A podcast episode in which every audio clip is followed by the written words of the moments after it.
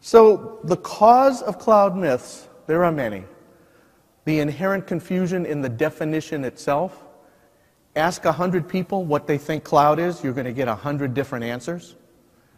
And we found that if you take away that, if you get people on the same page around cloud, you can actually eliminate 90% of the disagreements because they're people past each other when they, when they talk about it.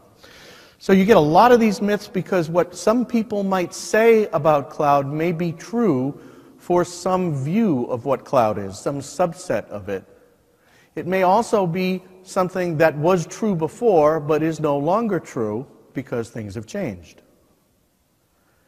It also could be because it's very fast moving, because it's evolving, and because it is something that everybody now talks about, and it's gone way beyond the world of IT. Cloud is a word and a concept that is permeating our culture, it is in the consumer world. And everybody thinks they know what cloud is. And the reality is, they think it's something that they understand it to be, not necessarily what everybody else does. And you have this in, incessant wave of cloud washing where everybody calls everything cloud. When was the last time? Did any, has anybody recently had a vendor come in and talk about a product that they didn't call cloud? When was the last time that happened?